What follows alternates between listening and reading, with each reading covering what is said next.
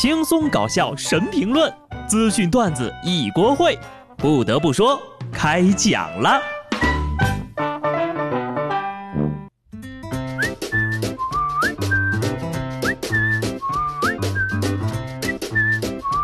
哈喽，听众朋友们，大家好，这里是有趣的。不得不说，我是机智的小布。节目的一开始呢，先跟大家说一个好消息啊，电影院开门了。国务院联防联控机制近日下发了通知，按照相关技术指南，在落实防控措施的前提下，预约限流方式开放影剧院等娱乐场所，其中呢包括图书馆、博物馆等室内场馆，以及影剧院、游艺厅等密闭式娱乐场所。做个小调查，你会出门去看电影吗？大胖表示，听说这电影院要开门了，一阵兴奋之后又归于平静。能看电影了又如何？还不是一个人看。这年头呀，有人单身夜夜孤枕难眠，有的人呢，却在当爹的道路上已经走在了前列腺上了。说在安哥拉举行了一场特殊的葬礼，当地的大老爹因为前列腺癌去世了。七十三年的人生当中呀，他一共迎娶了四十多位妻子。一共为他诞下了二百八十一个孩子，孕育了二百五十个孙辈，光参加婚礼的直系亲属就有近五百人，哀悼者拥抱着、哭泣着、唱歌并肩站立着。但是在疫情期间呢，安哥拉是禁止五十人以上的聚会的。我又来给大家算算数了啊，七十三岁你就算十九岁开始娶老婆吧，共五十四年。平均每一点三年就娶一个媳妇儿，然后每个老婆呢又给他生七个孩子，所以呢他每两个月就生一个孩子。按照这个受精率，他这两个月至少有四十多天都。这是时间管理委员会安哥拉分会吧？单身的朋友应该反思一下自己，为什么一个对象都没有？我猜他一定记不住自己孩子的名字，老婆的都不一定能记住呀。这要是每个人都轮流请安，一天就过去了吧？最重要的是啊，他家得开发一款家谱查询软件，要不然呢，一不小心就近亲结婚了。与此同时，还没有开学的同学们啊，电影院都开门了，开学还会远吗？再不开学呀，有些孩子呀就看不住了。一个网友呢分享了一条有趣的视频，引发了大家的欢声笑语。视频当中呀，有个小男孩在家正坐着看电视呢。听到钥匙开门的声音之后，瞬间从沙发上弹起来，关电视进屋，这动作呀是一气呵成。不过呢，一看就是个黑铁选手。真正的强者是可以推算出爸妈回家的大概时间，提前在电视旁边架起电风扇散热的人。这要是碰见细心的爸妈，你还得在开电视前呢记住遥控器放的位置，开电视的时候是哪个台，音量大小是多少。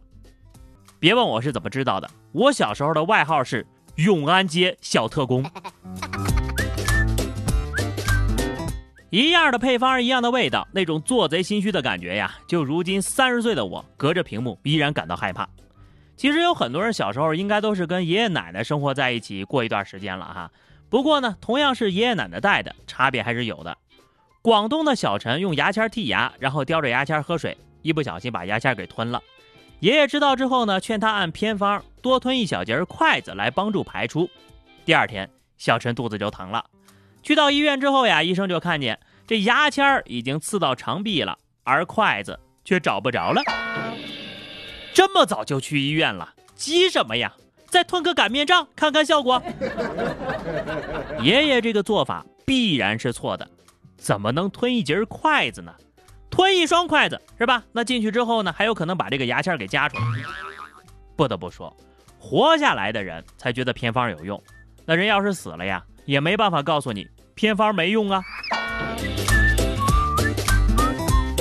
其实小孩子呢不能太过宠溺，但是呢也不能甩手放养。前几天呢，安徽有两名男孩在城区主干道上奔跑，三分钟啊来回横穿马路十三次，最终一辆路过的轿车避让不及，将其中一个孩子给撞倒了。所幸呀，暂无生命危险。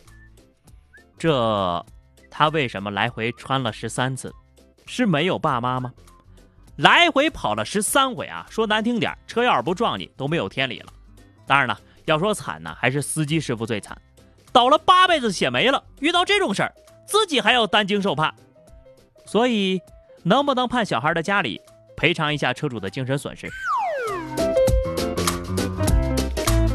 奉劝各位家长啊，孩子要是不想养，可以捐给有需要的人；否则呢，就这种在作死边缘疯狂试探的熊孩子，社会迟早叫他做人。熊孩子啊，小的时候不好好教育，长大了依然熊。上礼拜在广西南宁，一男子偷走一部正在直播的手机，失主说了，吃饭回来发现手机没了啊，就用另外一部手机呢回来看视频，看到小偷出现在屏幕里，就立即报了警。来来来。言传身教一个入狱小技巧，给大家表演一个在线偷手机，双击点点关注啊！谢谢老铁的银手镯。民警看了都忍不住笑了，看个直播居然还能帮助破案呢，今年的 KPI 也太容易完成了吧？都说正道的光照在了大腚上，你这贼不仅走歪了路，还不带智商。不得不说呀，这以后呀做贼估计也得考个从业资格证 哈，太笨的就别入行了。前几天有重庆群众举报，说是有一辆小货车呀，在当地一处工业园区马路上偷石砖给拉走了。民警赶到现场之后呢，发现这个路面啊被撬的是坑坑洼洼，预估被破坏的马路面积达到了四五百个平方。随后呢，警方就锁定了车主黄某，并得知呢他在这个村子里啊租了两亩地，正在盖猪圈呢。整整齐齐的石板已经铺上了，整个猪圈看起来是相当的豪华。这黄某说了：“啊，我就想让这个二师兄生长的环境好一点，同时也为了节约成本，就喊上我爹妈、我姨父实施盗窃，先后撬走了马路上两千一百二十八块石板砖。不会真的有人以为马路上的东西是公用的，就可以随便捡回家，不用负法律责任吧？”一家老小齐上阵，撬走了两千多块砖，这是愚公撬砖呐！这下好了，自己的生活环境也可以改善改善了。占小便宜就占小便宜，别什么事儿都往猪上推呀！说完国内的沙雕新闻，大家再把耳朵呢扭朝国外。疫情之下，如何愉快的吃喝呢？德国一位餐厅的老板呢就想出了一个妙计啊，设计出了一款拉链口罩啊。拉开吃一口，再关上咀嚼。老板说了，已经有大公司对他的口罩产生兴趣了，希望能够投入生产。干啥啥不行，花样第一名。技能树点歪了吧？古有脱裤子放屁，今有开口罩吃饭。或许我们可以用手把这个口罩摘下来再吃。不得不说，这和直接摘下来吃有什么区别？